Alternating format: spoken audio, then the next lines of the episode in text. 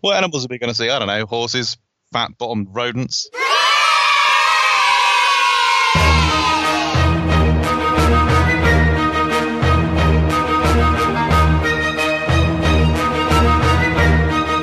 Okay. All right. Right, shall we go then? This is episode 74.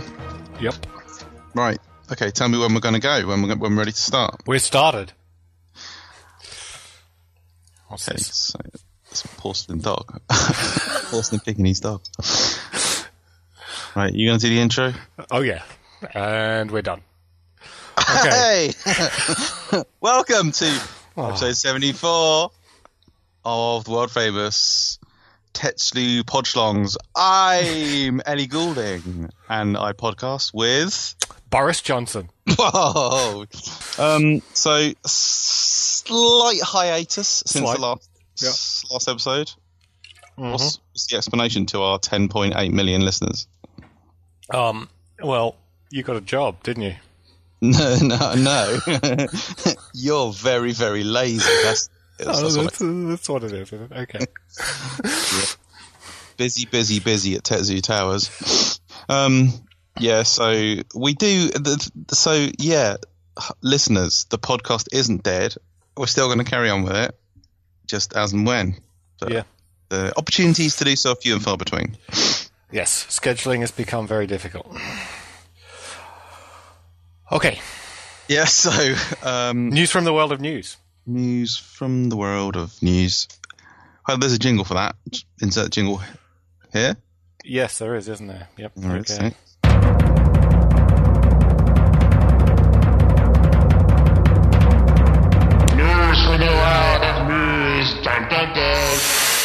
And then that, that means you delete this bit of text. Mm-hmm, You edit this out and you put the jingle. Yep. Yep. Totally. Do you have? Uh, I've got a long list of things here. Obviously, it's been a little bit. It's been a while, and uh, as per usual, there's some things that I find really sort of exciting and relevant to the Tet Zoo universe, and other things that are just, you know, they're still interesting discoveries, but they're more meh. So, so yeah. Do you know how many non-bird dinosaurs have been named this year so far? Oh, approximately twenty-seven squillion. Seriously, go on. How many? not, it's not in the squillions. it's not in the squillions. Okay, I'm going to go with thirty-six. That is pretty much exactly right. I think it's something like 38. Yeah, so 38 non non bird dinosaurs. Uh, if for those of you who don't know, at the moment, it's around about a dinosaur a week. So we expect in a we expect in a, any given year there to be you know somewhere between 40 and 60 dinosaur non-bird dinosaur tags are named which uh, and every time you say this so what when i share this sort of news on say twitter for example i say you know this new dinosaur someone will share like a little um um memeable picture of like a laughing jack horner. This idea that you can that someone's just kind of just got to come along and there's too many damn dinosaurs you just got to Yeah. shrink that number down and synonymize them. And it's like no no the so no disrespect to Jack Horner. We've spoken about him on the podcast before. How many dinosaurs has he air quotes synonymized? Like two. like okay, so Nanotyrannus, which is not Jack Horner's work. Obviously, it's predominantly Tom Carr and various other Tyrannosaur experts have argued Nanotyrannus is not valid. Stygimoloch and Dracorex. Yep, there's general agreement those probably are growth phases of Pachycephalosaurus. Okay, so it's not two, it's three dinosaurs. The Torosaurus Triceratops stuff is not widely regarded as valid, not widely regarded as correct. They are not synonyms. Torosaurus and Triceratops are distinct taxa. That's, and so all due respect to those workers, I'm not saying they're doing bad work by any means, but this whole idea that that you've just got to shrink all these dinosaurs down into some, you've got to synonymize them because they're all ontogenetic morphs of one species. It's an interesting idea, but it hasn't affected more than like you know two or three taxa. So for people to come in and say, "Oh, as soon as those dinosaurs are analysed, they won't they won't be valid," it's like, well, that is not science. Science is based on you have to like look at evidence. You can't just cast it aside as soon as you hear about it. And um, and I don't think it's really got a robust framework behind it. The discovery rate is way outstripping any synonymizing rate. That's true. Even if we were synonymizing uh, way faster than that, the discovery rate is so high that, um, yeah. Obviously, we're going to be discovering more new dinosaurs. New fossil beds are opening up. More people are looking for them. Yeah, we're going to be discovering a hell of a lot more. It's a terrible Yeah. shame because there used to be what 350 dinosaurs, and I knew every single one.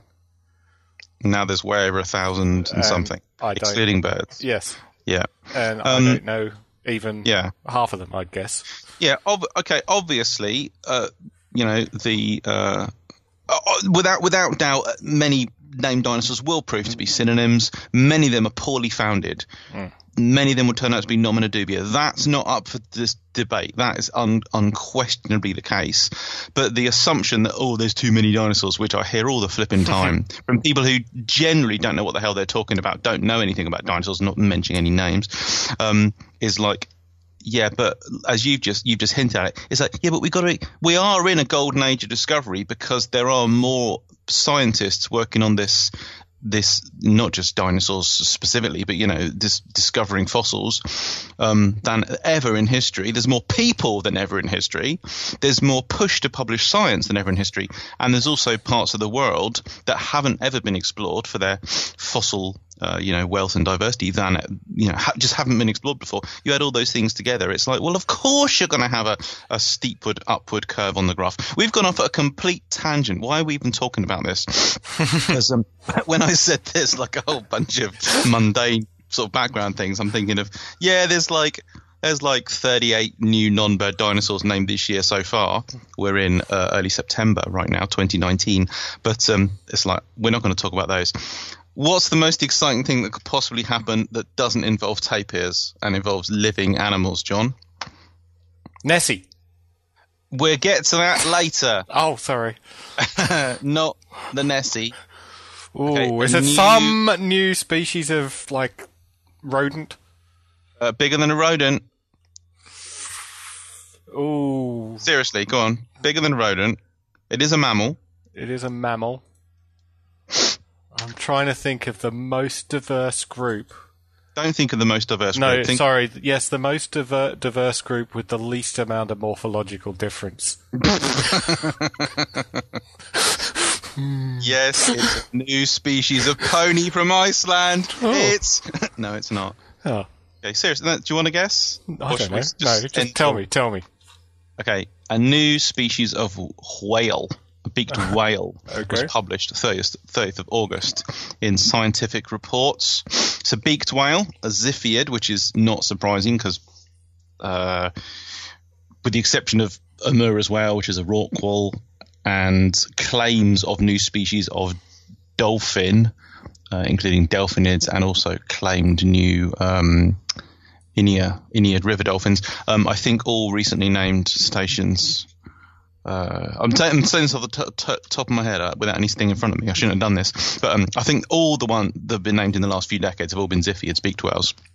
So ain't super surprising. Um, this actually, so uh, Tadasu Yamada and colleagues. James Mead is on the authorship, who's a well-known Ziphiid uh, expert. Um, yeah, new species of Berardius. Most Ziphiids belong to the Mesoplodon clade, mm, uh, like you know strap-tooth whales and Gray's and Longman's and True's, beaked whales. Um, but the bur, bur, and there's Hyperoodon, the giant bottle-nosed beaked whales, and the northern four, the four-toothed whales, Berardius. There were two species, a northern one and a southern one. Uh, they're both really big, and they've named a third species in that genus Berardius, and uh, and it's small, so it's called Berardius minimus. Uh, rec- discovered um, off Japan. I think it's something like, is it like four meters long, as opposed to the others are like twice that size. Um, scrolling through the paper looking for measurements never ever ever work, especially on podcasts. So let's give up on that. But um, yeah, it's it's noticeably smaller than the others. I reckon it's like about half the size ballpark estimate.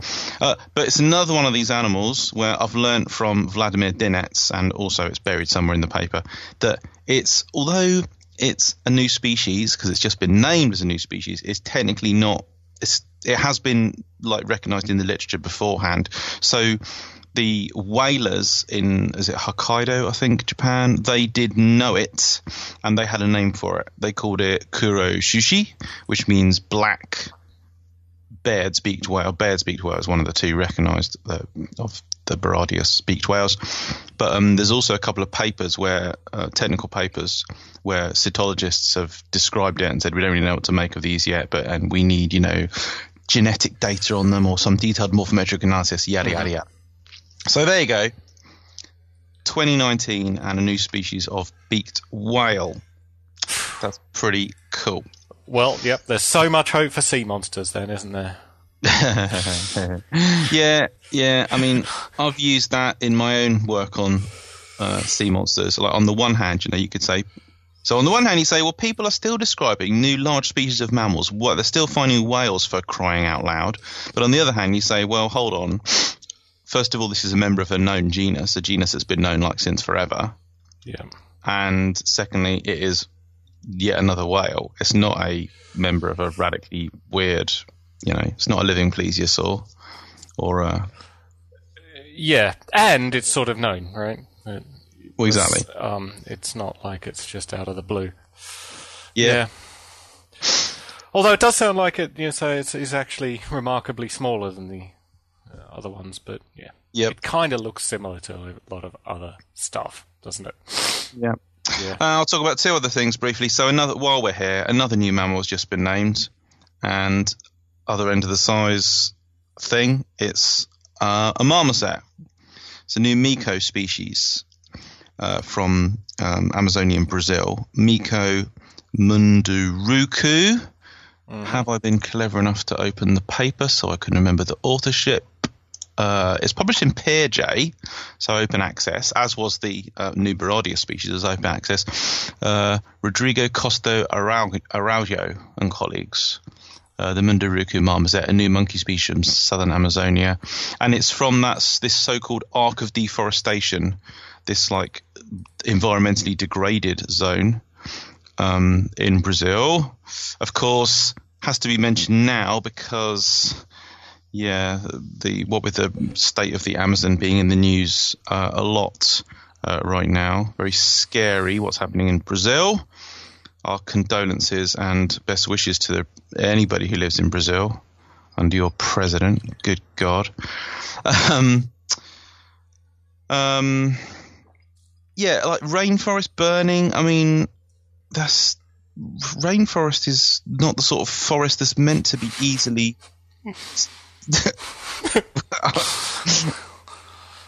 It's a terrible, terrible accident, I'm sure. right. Yeah. Who knows how it's happened? It's, Yeah.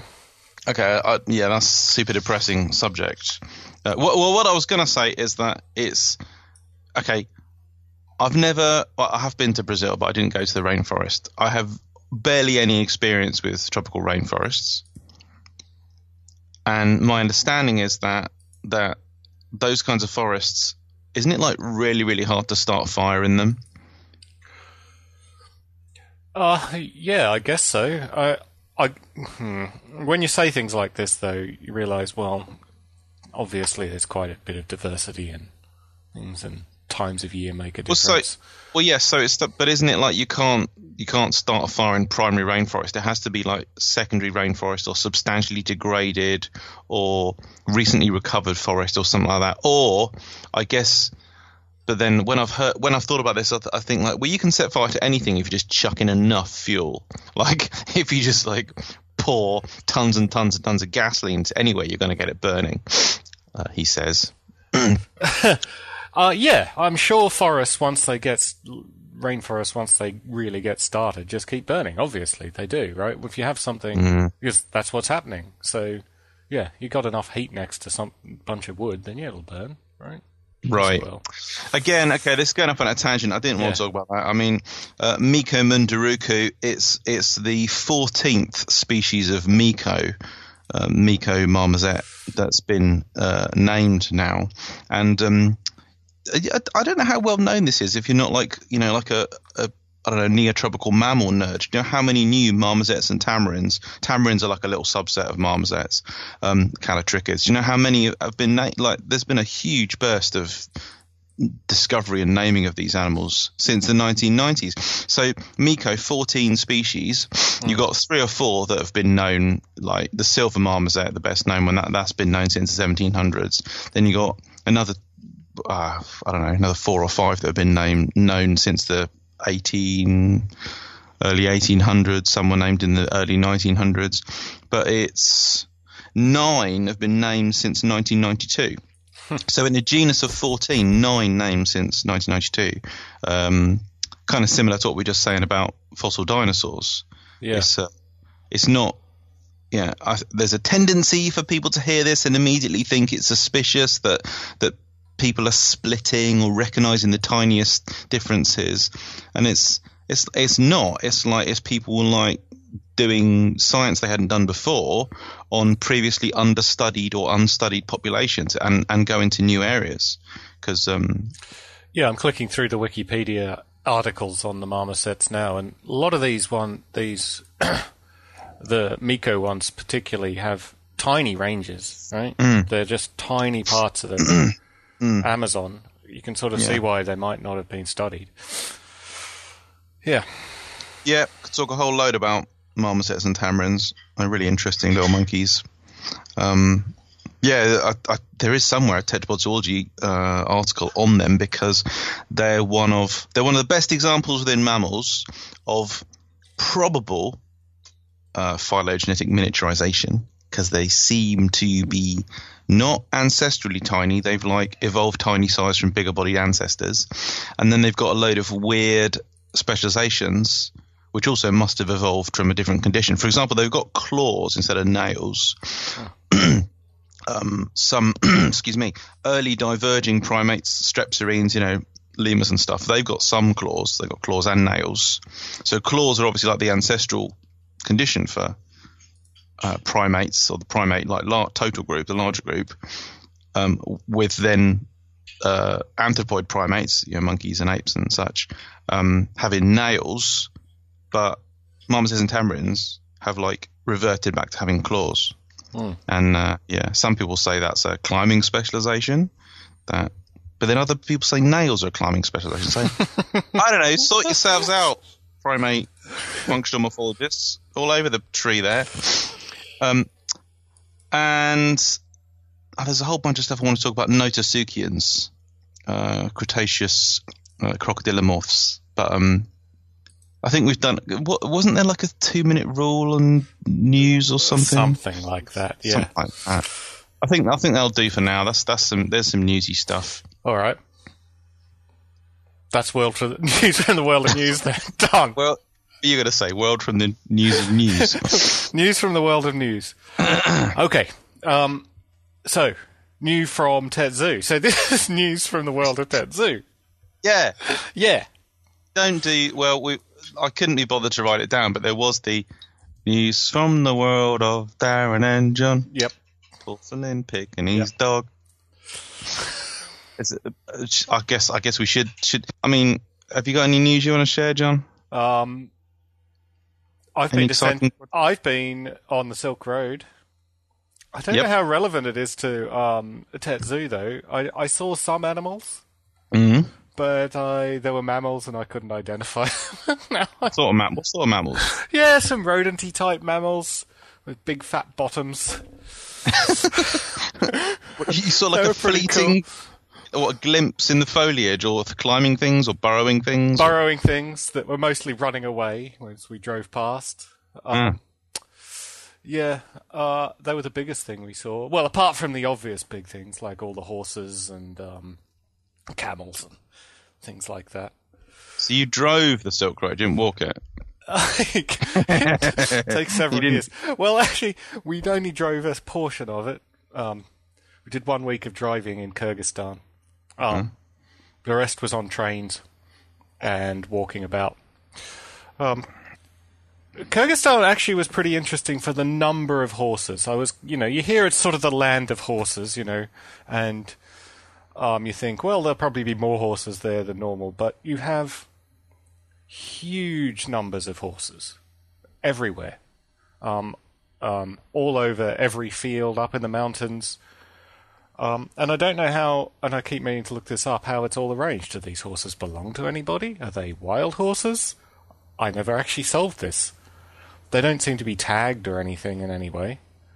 Um, But presumably people are using them for something. Uh, they do eat them there, of course.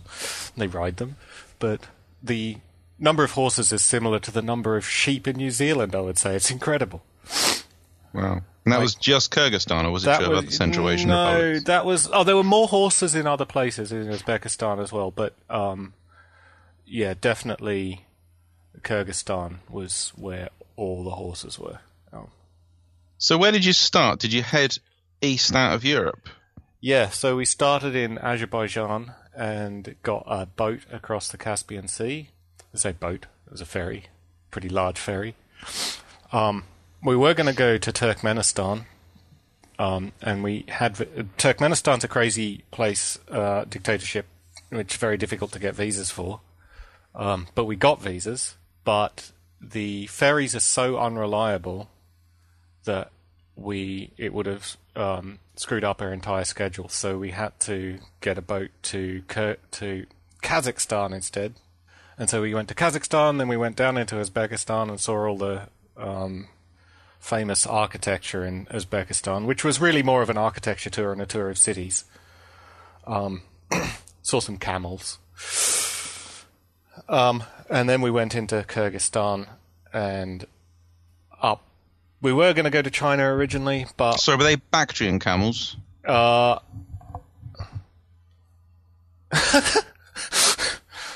Damn it, Darren, I'm going to have to go look at photos. I can't Oh. remember. I can't remember. And now I'm looking in my mind's eye and thinking, nope, it's not there. I don't think they were mostly. No. I think that, because I think I would have noticed that. Yeah. Is one more dom- uh, domesticable than the other or tameable? Uh, well, the, I think they're both equally tameable, but dromedaries are more abundant by far. But I don't Yeah. know what the deal is with that part of Asia, so I've never been there. Yeah. Yeah. No, they were mostly dromedaries. Um, I think. I think I would have noticed. Huh. Um, yeah. Do you remember them being like shaggy, like long furred? Oh no, they weren't. So, yeah, yeah, that's, that's gen- yeah. yeah, I was yeah, we were just a bit disappointed because there's photos obviously in Kyrgyzstan of um, Bactrian camels against the mountains and the snow, but we didn't see any of those.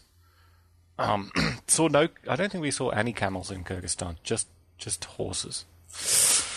Oh, and um, you know all the normal domesticable animals, and the little fat burrowing things, which I really should look up. Little fat burrowing things. Oh, they were so fat, Darren. They were so funny. What are they called? Were some sort of marmot or something. I don't know. I was going to say, you could be talking about marmots. Yeah, I, I I'm pretty sure if that's yeah that they were definitely a marmot type thing. Right. Glad you did your research Yeah. on your uh, natural history. what animals are we going to see? I don't know. Horses, fat bottomed rodents. Running Yeah, away. so, uh, yeah, the reason I'm not saying for sure there were some sort of marmot, I don't know if they live there. I mean, they probably do, right? They totally do. Totally Yeah, do. Then Yeah. definitely marmots. Um, yeah. yeah, and then we were going to go to China, but uh, the visa situation into China, that part of China, because of uh, the political situation at the moment, was too difficult. So we uh, ended up going back into Kazakhstan and flying back from Kazakhstan. Kazakhstan is a big country. We started in one end and ended up at the other, and it was like went through two countries to get there, and it took us two and a half weeks. Whoa. Ninth largest country in the world, Kazakhstan. Seriously? Wow. That's interesting. Um, yeah. I mean, it's not a surprise. I know, I know how big it is, but yeah, you just, just don't hear that as a statistic. Uh, Bobak, Bobak Marmot is the uh, Central Asian um, animal, all the way from eastern Ukraine to central Kazakhstan. I thought I found it quite interesting. They seem to be quite abundant. Their burrows were everywhere, right? And in certain areas where there weren't a lot of people, we drove down a fairly um, like not very well travelled road on a, and there were dozens and dozens of them. You could see them running away. You know, area that didn't look like it had a lot of food in it, right? It's sort of quite arid. Hmm. Um, you wonder what they're all doing, but yeah, interesting that they were so abundant. I guess. Wouldn't have guessed it. You guess. I guess. I guess. I guess they're eating tubers and stuff under the ground Yeah. Yeah. or grass. what- If there's like, they can probably like nibble away on really close cropped grasses. Yeah, that's what it is. It's lots of cro- close crop grasses. I'm guessing that's what they're doing. But yeah, uh, it gets to sort of the discussions of um that we have about dinosaurs, about and modern faunas about uh, the density of animals in places, right? And how many animals can be supported in an area, and how uh, I guess our intuitions are that not very much, right? We tend to underestimate how many animals are, the land that can support, I think. Well, I think my intuition is wrong, Yep. and I think lots of people's are, which is why we sort of balk at the idea that it can be lots and lots of big animals living in the same place. Yeah. How could it possibly support the populations of these things? But yeah, well, I guess, yeah. Well, we live in an impoverished world, so we've got you've you've heard about shifting baseline syndrome. Yep. The fact that if I, if I'm in the countryside and I go past a field and I see a flock of fifteen finches, I go, "Wow, it's a huge flock of finches." and to my dad, he would have gone past a field and seen a flock of hundred finches and gone, "Wow, there's a huge flock of finches." And to my granddad, he would have seen a flock of finches of a thousand birds and would have gone, "Wow, that's a really big flock of finches." None of them knowing that even a thousand was like a tiny remnant of what existed a thousand years ago. Uh, so yeah, that is a, a thing, definitely. Yeah, and thinking about how many domestic animals, or as I say in Kyrgyzstan, semi-domestic with the horses. There's a lot of them. You go around, you see them all over the place, right? It's not unusual to see like quite a lot of big animals roaming about, clearly living off the land. So yeah, Yeah. uh, yeah. So um, anyone that's thinking about going somewhere that is uh, uh, spectacular in the natural sense and cheap and a bit off the beaten path, not particularly touristy, go to Kyrgyzstan. It was the most spectacular country I've ever been by a long shot. Seriously, wow. Yes. What an endorsement. yes. The most spectacular country I've ever been. Unreserved. John Conway, right, I'm writing that down. The most spectacular country. Now, I should mention where I've been. So, Yeah. I, I guess- Croydon. Yep. yep. I've Canberra. Been, I've been to I've been to London. I've been to Canberra, Australia. No, I mean I've been places. I've been to the Alps. I've been to the Andes. Um, you know, I've been to spectacular places in Canada and uh, the United States, um, and Australia, obviously. Um, and oh, I've been to India, and yeah, I thought it was absolutely amazing. And I can't Wow. believe more people don't know about it. It's also quite a nice place to go there. Well, like lots of places, but they're pretty friendly. And uh, the main problem is getting around. But if you're into backpacking and stuff, that's that's fine. Yeah, it's not So like it's not like you'll be staying in nice big hotels and Yeah, yeah, uh, yeah. easy thing. But if you're looking for a sort of an adventure holiday, it's it's it's amazing. Cool. The John Conway Guide to Central Asia. Thanks so much. I am due to go to Azerbaijan next year. Oh, It was it was scheduled for this year, but got cancelled uh huh. due to illness of one of our party members. And fingers crossed on that. What's that? Is that a um, It's a cryptozoological expedition, so I'll talk Oh. about it more. Yeah, talk about it more in the future. Cool. Yeah, because the yeah?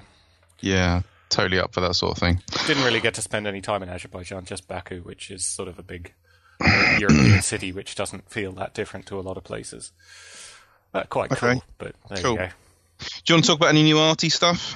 Um, I haven't done any art in the last month, so Okay, so that's that then. So uh, the reason the reason we're here is because of Tetrapod Zoology, the section of the show called uh, "What's New at Tet Zoo," which, uh, despite Darren having no time to do anything anymore, he still is aiming to churn out the Tet Zoo articles, and um, uh, so yeah, if you if you again, we've I've done this before. If you listen to this podcast and you don't look at Tetrapod's the blog, I don't know. I don't. I don't know. If, I'm pretty sure the sets there are overlapping, but um, presumably hundred percent.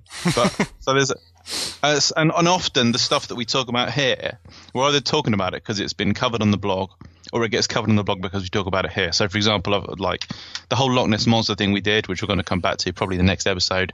Uh, that's been uh, I did I did the long, long, long book review of Tim Dinsdale's uh, the book by um, Tim Dinsdale's son. Um, uh, there's a, there's a long review of that fairly fairly recent article on Tetrapod and um, there's I think the current article is the one on my the whale watching trip I went on in the Bay of Biscay, which was amazing. Mm. But because it's topical or was topical a few weeks ago, it's kind of like died down now. I want to talk about gulls uh, there's an article Ted Zoology hacks versus wildlife: the eternal vilification of gulls. So I noticed there was a sudden there was an uptick during the summer of um, gull-themed articles like "Crazed killer seagull attacked my baby," "Psycho seagull's reign of terror," "Expert says puppies and kids could be next."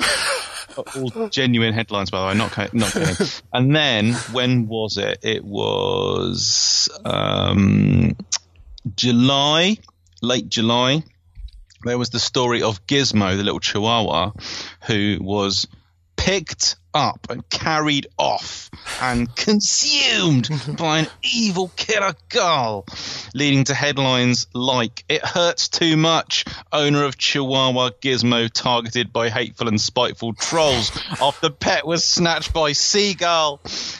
Another headline: Down in one. Fears seagull that snatched Chihuahua Gizmo may have swallowed dog whole.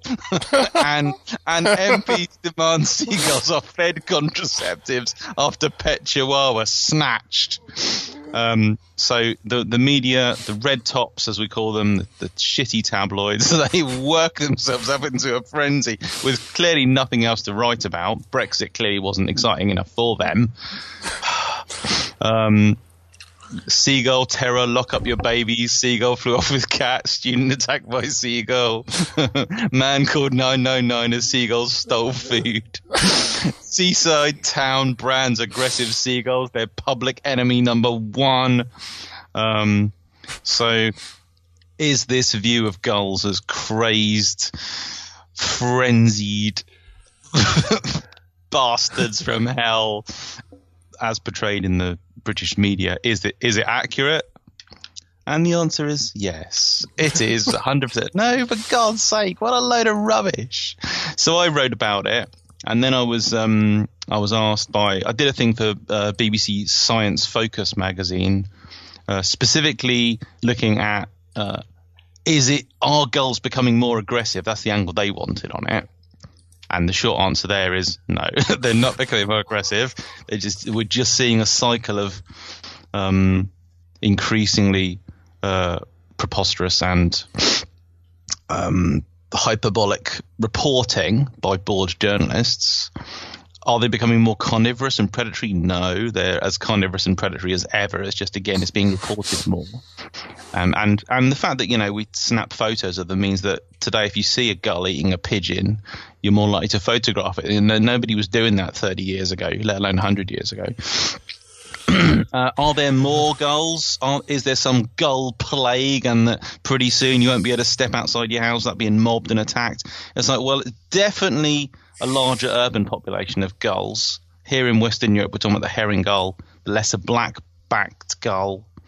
Um, that yeah, there's a larger urban population, but there's a smaller population of these gulls overall. They they are in decline, and they are less abundant around coasts and stuff for all, for all kinds the reasons you expect. Hmm. You know, there's there's there's less of. I mean, the herring gull. I've said this on many occasions. The herring gull is now a red list species. Its population has like you know declined massively since records began. Uh, the lesser black-backed gull has also uh, undergone a worrying population crash. North American gulls have also declined hugely since since uh, records began in this. Okay, records only begin in the 60s, but there's still enough for you to have, um, yeah, pretty good understanding of what's going on um, and and, and uh, yeah. Are the seas becoming full of more fish? Is population is is pollution declining? Are there less people um, fishing and stuff like that? It's like no, it's pretty obvious that all the things. Is there less building and urbanization around coasts where gulls might traditionally have bred and and, and nested and stuff? Um, So what you're saying, Darren, is that they have good reason to hate us, and that's why they're getting violent, right? well, of course, the whole thing. So, so I watch uh, loitering around on train platforms a lot as I do. Loitering's the wrong word, but spending a lot of time train traveling around, Legitimately. legitimately waiting on train stations. I watch gulls a lot, and I watch people human behaviour, and I'm just like never, never ceases to amaze me how how clueless people are when they're around animals other animals.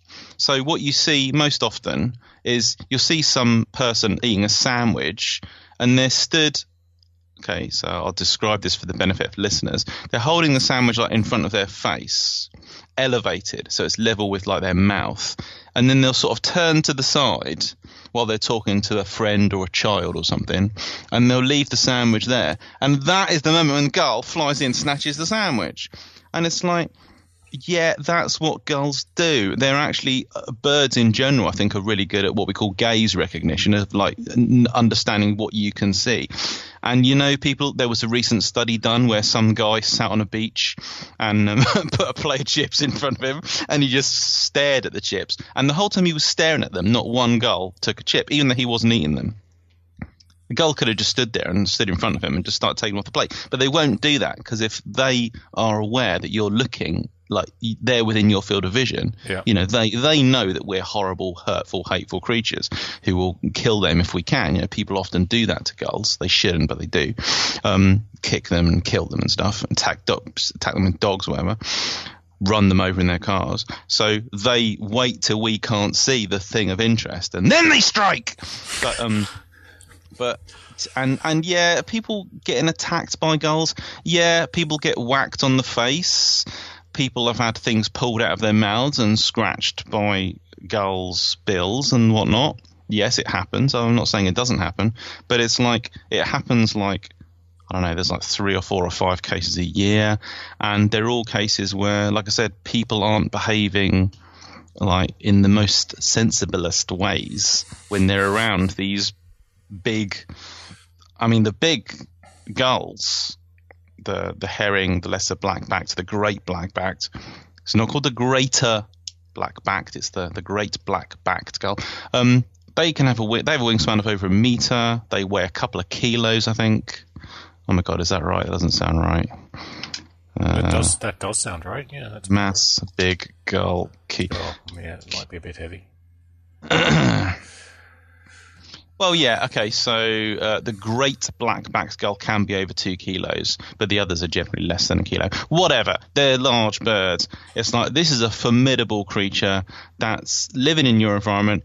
You, I, I despise the idea that now that these animals are there, that people should be, we should be rid of them. We should kill them all. Just get rid of them. I mean, no. What about like, what about okay, you can't you can't say let's get rid of the people. That's not going to happen. But what about people being sort of sensible and d- don't walk outside with food held aloft in your hand, or let your little child walk along with food in their hand. Children are not very good at looking out for sources of danger. Um, I think there's an interesting phenomenon here where something is rare enough that people don't think about it, and therefore they get really angry about it when it does happen. So I'm thinking about in Australia, there are birds that will attack you, right? The magpies there will attack you. There's a known season; they will do it, and they they can they draw blood and stuff, right? But people are more aware of it, and I guess it's just like, yeah, well, that's what happens. They do it. You got to watch out for it, right? Um, whereas with gulls, like, what? Mm. What? The injustice of it, right? I never thought this could happen. I never thought that sneaky bastards. I guess because a lot of people go to the air quotes seaside as a sort of air quotes holiday thing, and then all of a sudden, what are these giant white vulture rat things? and which is also a thing I really dislike. The the idea that they're sort of dirty sky rats, isn't they? They're, they're more beautiful than you are. Um, I not- find all this stuff really annoying as people get really bizarrely angry about stuff like pigeons, right? Yeah. Oh, flying rat, flying rats. What do you mean? What are you even talking about? And you ask them and they don't know. Mm. What what are you talking about? Well, disease something something? Yeah, what? what? Yeah, Uh, and, something, and why something? are they? Yeah, why are they there? Why are they so? Why are they so abundant? It's like, isn't it because like you slash we have created an environment that's good for them and have taken away places where they might live in the wild? I mean, that's definitely the case with gulls. Yeah, they're nesting on rooftops because, like, well, yeah, okay, some of them are still nesting in their sort of coastal places, but those are now rarer, are subject to heavy disturbance and um, and are yeah just sort of less ideal than this nice uh, f- these flat roof environments where we've d- where there's no predators. Yeah, our attitude to mm, what would I call it? Urban animals is very strange. I think that given the tiny amount of inconvenience they cause human populations, really, virtually none, right? Mm, yeah, Uh, and yet the weird anger directed towards them is bizarre. I don't, Yeah. I don't get it. um, I was working on a, an article for uh, a broadsheet newspaper, which didn't happen in the end, but whatever. And um, I, I made the point in that that part of the reason for gulls be, being perceived as a problem in cities is is because you know we've actually got rid of animals that did predate on them or compete with them. So, for example, kites, red kites, were uh, you know this is off, this is always mentioned whenever people talk about the recovery of the red kite in the UK. They say that oh, it used to be an urban bird, and you know like grabbing things out of cities. Like, well, it's not urban anymore. There's no kites in cities. Well, kites were kind of doing the gull thing uh, back, you know, go back a couple of centuries. They're not there. Uh, eagle owls are predators of um, gulls in suburban environments and even in some surprisingly urban places in like, Scandinavia. And uh, British eagle owls are there are a few eagle owls in the UK now. They're meant to be like uh, there's still some controversy as to whether they're um, you know, whether they've been released or they escaped from captive populations or whether they have colonized uh, the UK like naturally from continental Europe. But um, but they would have like had an impact on gulls in some environments. And then also we've got way way less predatory mammals than we ever had. Um, so it's like we've got rid of a lot. Oh, and eagles, uh, obviously white-tailed eagles have some relationship with gulls, and they do predate on them very rarely. But um, you know, we've mostly got rid of those as well. Although good news, there is there, obviously there's the successful, he says, uh, seemingly successful reintroduction of white-tailed uh, eagles back to the Isle of Wight in the south of England, and uh, um, let's hope that becomes a thing because they, they were all over the coast of the, the UK until like the early 1900s when um, the noble, hard-working stewards of the countryside who make sure nature runs smoothly killed all of the killed everything. yeah, the whole idea of gamekeep, gamekeepers as stewards of the countryside. What a load of rubbish. Yeah, you're managing it for the for the for the production of to boost the crop of one or two species that people like shooting. We've done we've done the whole red grouse thing before. We're not going to do it this episode as well. So of course it's back there in the catalogue of episodes. Um, Episode something something. episode something something. Which if I look in the um, uh, transcripts. Oh wait, there aren't any transcripts. Why not, John? Why are there no transcripts? yeah. it's because it's because somebody was really kind who did a really good job and did two of them. And so I've done these. done these. It's a lot of work. a lot of thanks. And then lost them. Where are they now? Where are those transcripts? Nobody Only- knows. Only, Dear. I'm sure. I'm sure if they were put in the right like place on the internet, then then there'd be more people be encouraged to say, yeah, let's transcribe all 70 three episodes, 74 including this one. um, should we talk about TetZooCon? Yep. Go on then. Um. Okay. Or do you want me to? Well, I can talk a little bit, and then you can be cross that I didn't mention a whole bunch of things. And, and Let's do uh, that. Yeah, yeah. Okay, so TetZooCon is happening again this year on the 19th of October, same venue as last year, which is Central London, Malet Street. Um, Darren has lined up a fantastic bunch of speakers, I'm sure. Um, we're doing a similar thing to last year, doing um, uh, two days of talks and workshops. There's a paleo art workshop on the Sunday. Um, it's the same price as last year, uh, but you can buy tickets to just one of the days if that suits you, unlike last year. Um, so, yes, what else did you want to mention? Well, no, that's good enough. I mean, yeah, so 19th and 20th. Yeah, sorry. um, yeah, of October.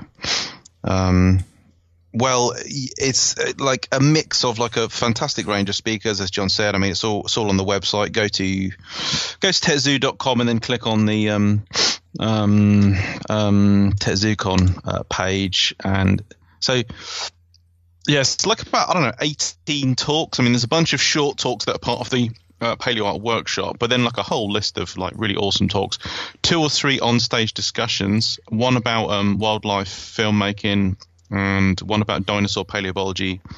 Uh, both accompany various talks.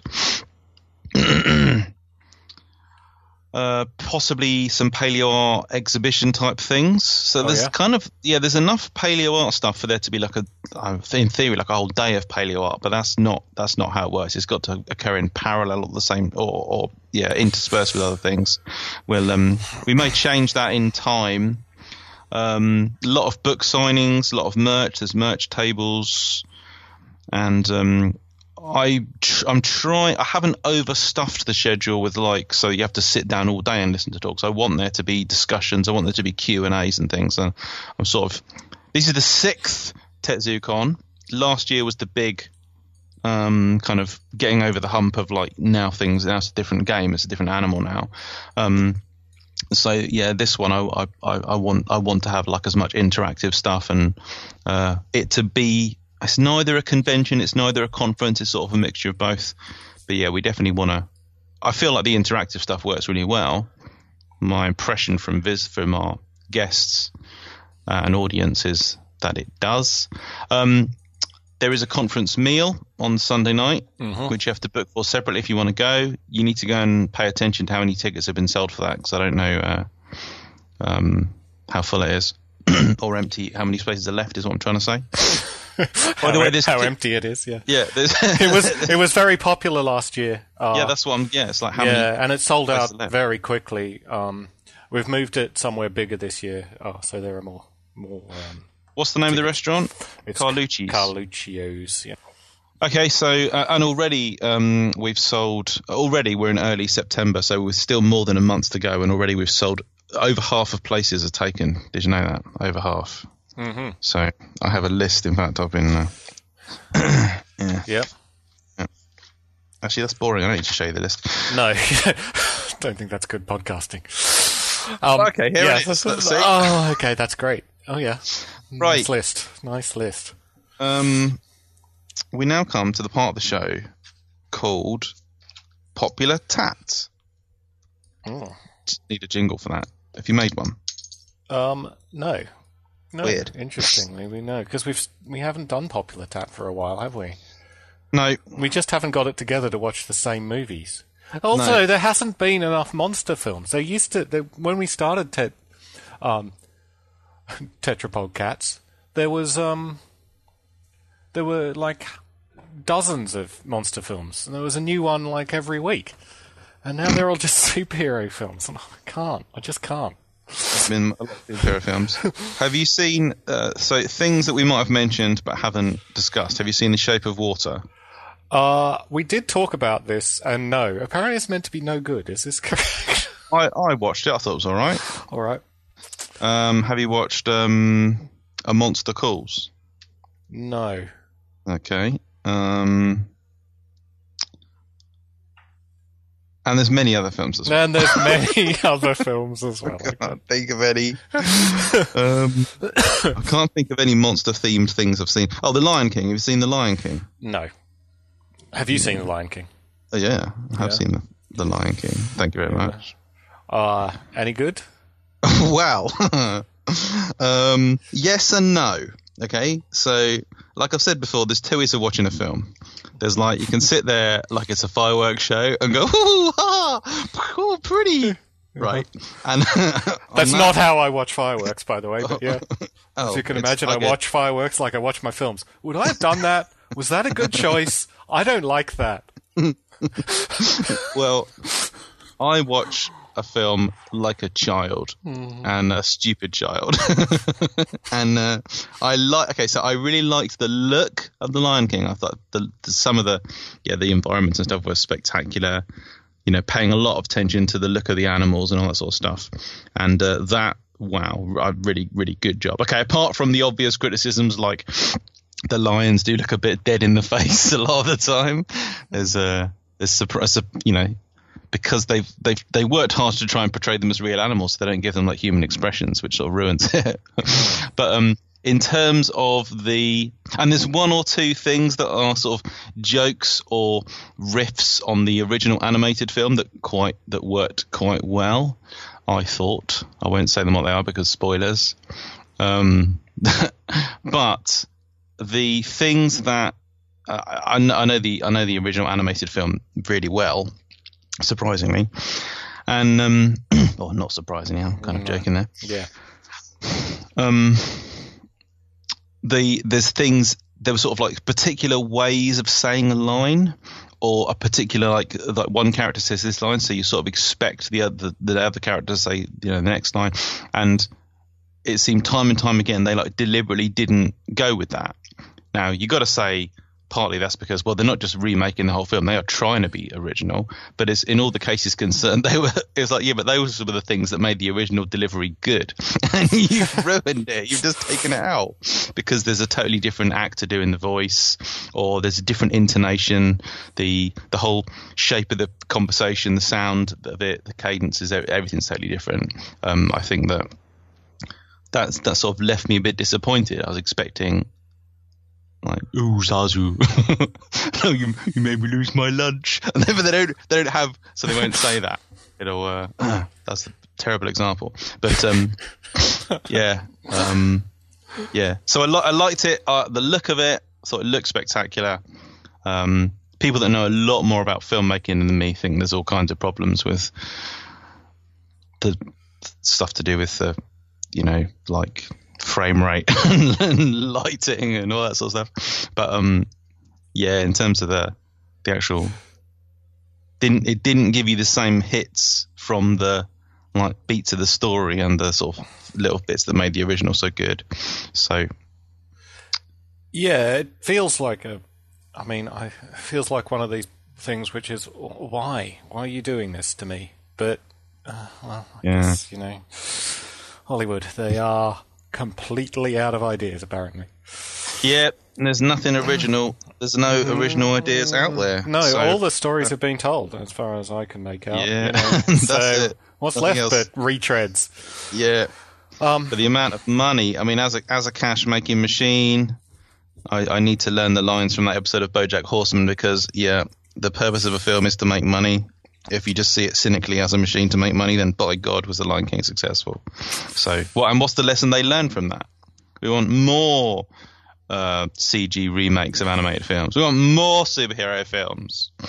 But I do believe that the whole thing is in decline because they they're relying more and more on these super big budget things. But the whole, as a whole, In the- decline. in- the yeah, I suppose I suppose Avengers Endgame only made a billion dollars. No, yeah, totally. but no, exactly. But they're concentrating more and more on massive budget films, whereas overall films are making less money. I think because they're losing to television. Um, Mm. and speaking of pointless retreads, let's get to the popular Tat you actually have on the list here: the Dark Oh, yes. Crystal. Pointless retreads. the, you know, mm, the Dark Crystal. So the Dark Crystal. uh, wh- wh- when do you reckon the original movie was was made? I'm gonna, I'm gonna guess 84. Yeah, something like that. I'm going to oh, go 85 just in case I'm right. just because you're that guy. Uh, it's 1982. Oh, I win. you're you right, are sir. wrong. yeah. 1982. So there's a Netflix TV series. It's called The Age of Resistance, where it's called ne- Dark, The Dark Crystal Age of Resistance. And it's a sort of prequel. Meant I haven't watched all of it, and you haven't watched any of it. No. Mm, I, I'm surprised that I, I really like the Dark Crystal, the movie. Big fan. Um, and I, I kind of think it would have been even more of a vision if they'd gone with the original uh, vision, given that you know that there was a plan to sort of have no English in it. There were the creatures were going to have their own languages, and it was going to be subtitles. all, all those sorts of things that make something hopelessly difficult, uh, really, really complicated, and like, like you lose half your audience, but you got more artistic integrity. That's uh, um, the yeah. Apparently, you know, if they had done that, wow, it would have been even more, even more niche. Um, but the the the the series is yeah meant to be meant to be a prequel. Uh, somehow leading up to the events of the film, which is it something to do with? 'cause I, I, yeah, I haven't I haven't really gotten into it yet. I don't really understand what's going on totally because because do you remember the theme of the Dark Crystal? There's okay, there's the Skeksis who are kind of like bad and they're dominant over the Gelflings and the uh, little pod creatures. what, what are they called? I, don't know. and that, so and the the Skeksis are kind of bad mirror versions of the mystics who are kind of like kind and gentle and pastoral and the the Skeksis and the mystics are actually the same organisms but they've been broken into two when the crystal became broken or something along those lines oh this is really Mm, yeah, and they get merged when the crystal's repaired. Is that right in the movie? So I haven't got to the bit in the TV series. I haven't seen any mystics yet. I just haven't. Yeah, I, I would say it's kind of similar thing to the Lion King. And is this coincidental? But I'm I'm watching some of the TV series, thinking, wow, this just looks amazing. Some of the scenes, the lighting's great. You know, the little puppets are really good. Um, but then I'm thinking, what the hell's going on in the story? I'm just not really kind of feeling it for the story. Sort of seems to be a bit all over the place and focusing on a lot of stuff I don't really care about. And also, and also is uh, if you're not if you're not that smart, then you're already struggling to keep up with the characters. They start off by telling you that the Gelfling, the seven clans of the Gelfling, and um, and you need and, I'm, and they start listing them. Oh God, do I need to remember seven Gelfling clans? Turns out no, only three. but even that's oh my God, I got to keep all three Gelfling clans. Okay, so there's the dark-eyed underground ones, there's the warrior ones, and there's the I don't know Stonewood Forest ones or something. Think maybe so maybe it's not that difficult, but um but then you've got the different characters doing different things at different times in different parts of the story. I'm sure they're going to overlap at some point. Um, I think this is an interesting trend in um, television, and especially television. Actually, is it's got really complicated. Like lots and lots of characters, different scenes chopped up, different stories, interleaving stories all the time. Um, it's funny when you come back to it. You know, you watch it last year, and you come back first episode of a season you've been watching for a series you've been watching for years, and you think, wait a second, I don't know what, who anyone is or why they're doing anything because you just can't remember. It does come back to you. It's but it's interesting how complicated these things have become. They must be on the upper limit of what we can actually keep in our heads. Yeah, um, yeah. I think that the Dark Crystal also is kind of like it's recast some characters or species in a certain way that I don't really recognize from the original film. Like there's a there's a like a sort of uh, there's a character called Aughra who's got ram's horns and one eye, and she's like a bit grumpy, and uh, she's meant to be kind of wise and a keeper of knowledge and stuff. But my my take from the original film is that she's kind of like the, the as, as is as is so common in you know sort of stories based on inspired by legends and mythology. She's like the knowledge keeper, and the young characters on a sort of quest have to go and consult the knowledge keeper and you know gain some insight or some talisman or something. And um, and that was Aughra's role, so far as I remember.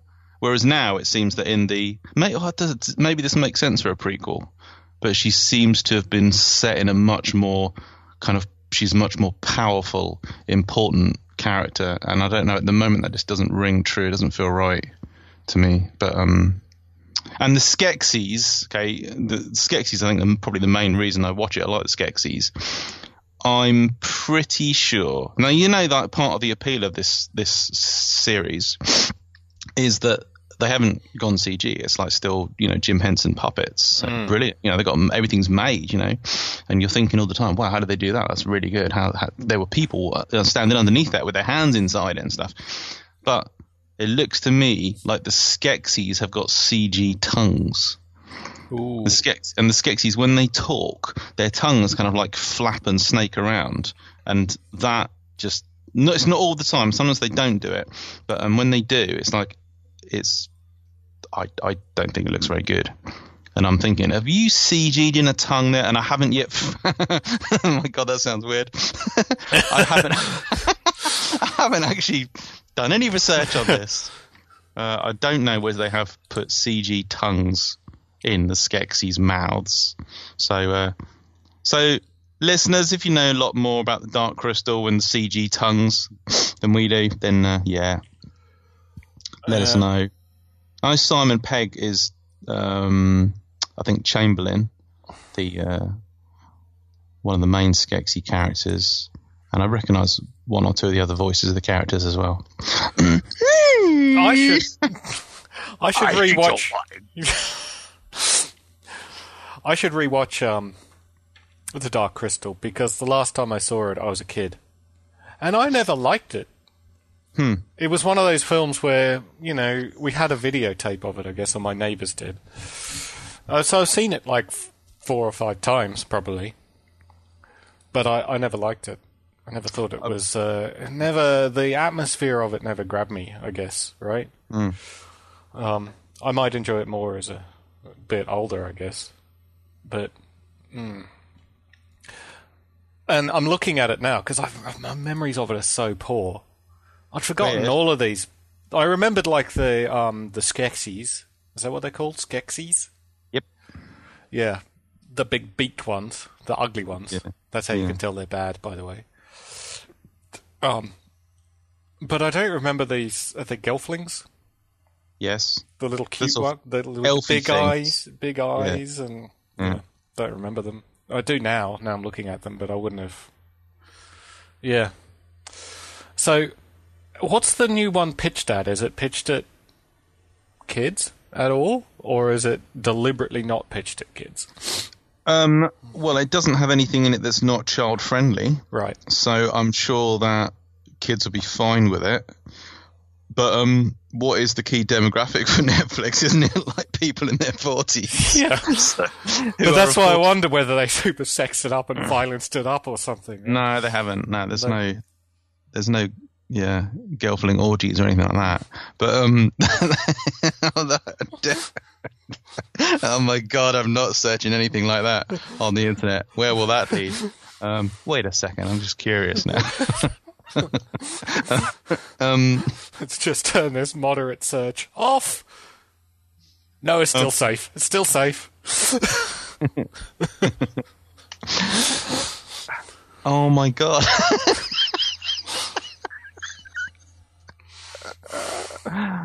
Um.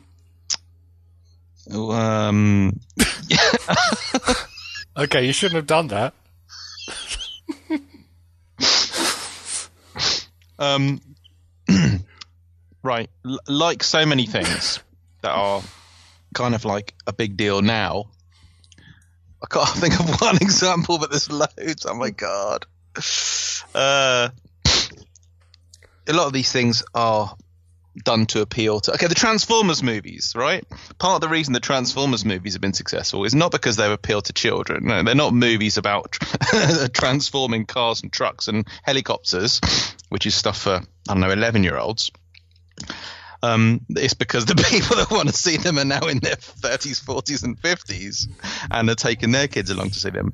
And I think it's the same with, um, yeah, something like this. It's uh, it's got massive appeal to, from what I've seen, you know, all the people I know talking about it are are people in their, you know, 30s upwards, and um, yeah, so I think it's like probably predominantly targeted at that, knowing that those are the people that will talk about it and therefore encourage their families to watch it. So yeah, that's hmm. Yeah, I think you've hit that on the head. That they they're aiming at the parents of children, so that they can get children into it as well, right? yeah, And yeah. I've made my kids. continue the franchise. Yes. Yeah, I've like watch this, you'll like it. But Dad, we hate it. Shut up. No, it's really good. Well, it was really it was thirty years ago. Well, we've had the DVD for years, and um, I think Will's watched it once and didn't dislike it, but Emma hates it. And uh, The Dark Crystal. yeah, Yeah, I think it's an interesting film. I don't in the I don't think I think lots of kids don't like it. I don't remember. I did. I liked Neil. As I say, every film I ever watched as a kid, I liked. wasn't like I didn't like films like I do now. Um, I watched them with childlike glee, all of them. But I said, Dark Crystal is just like, yeah, I don't really like it. huh. how the tide has turned. Well, yeah. I might still dislike the Dark Crystal. You've become a miserly old, miserable bastard. Well, yeah. Think you could tell from ten-year-old John that you turn out this way? I blame Hollywood.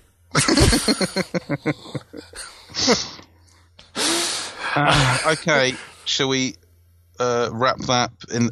Put it in the bag that episode then, because that'll do. Yeah, Put it in the net. in the net. Another, another Back of the bag.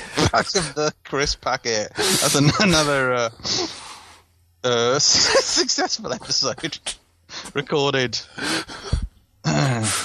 Right. Okay, so with TetZooCon, uh, um, yep, okay. and um, social media. Are you on the internet? I am. I am on Twitter. At the John Conway. Uh, I tweet a lot. Really? Yep. I tweet like five or six times a month. Wow. And it's all automated. But they're big tweets, Darren. Big tweets. The best tweets. Uh huh. The biggest tweets. Yep. You? Yep. Um. So there's Tetrapod Zoology Facebook page. There's a TetZooCon group that which you should join if you're interested in keeping up to speed on TetZooCon, the conference convention thing. A blog at Tetrapod Zoology, tetzoo.com, currently in its fourth incarnation. And I'm going to publish a new article today, time permitting, but we'll talk about that later. And I'm on I'm on Twitter. I'm on Instagram and Twitter as Tet Zoo. Wait a sec. No, I'm on I'm on I'm on Twitter and Instagram. I'm on Twitter at God's sake. Sorry, it's been a while. It's been a while. Well, I'm on Twitter at Who are you? Oh, I'm terribly sorry. I, I didn't mean to intrude. No, no, please don't get up. No! A laser bolt to 3PO's chest sends him flying in 20 directions. it's very specific. Smouldering mechanical arms. I'm sure and so- someone's counted that. Anyway, go ahead. smouldering mechanical arms and legs bounce off the walls as the door whooshes closed behind him. That's not how it happens in the film. No. At Tet Zoo. They're like, we don't have budget for 20 directions. How do you even do that? Smouldering limb parts. Uh, Um, yeah. That's it. We've Shall we totally forgotten there? how to podcast. Yes. Yeah. Let's stop there. Right, done.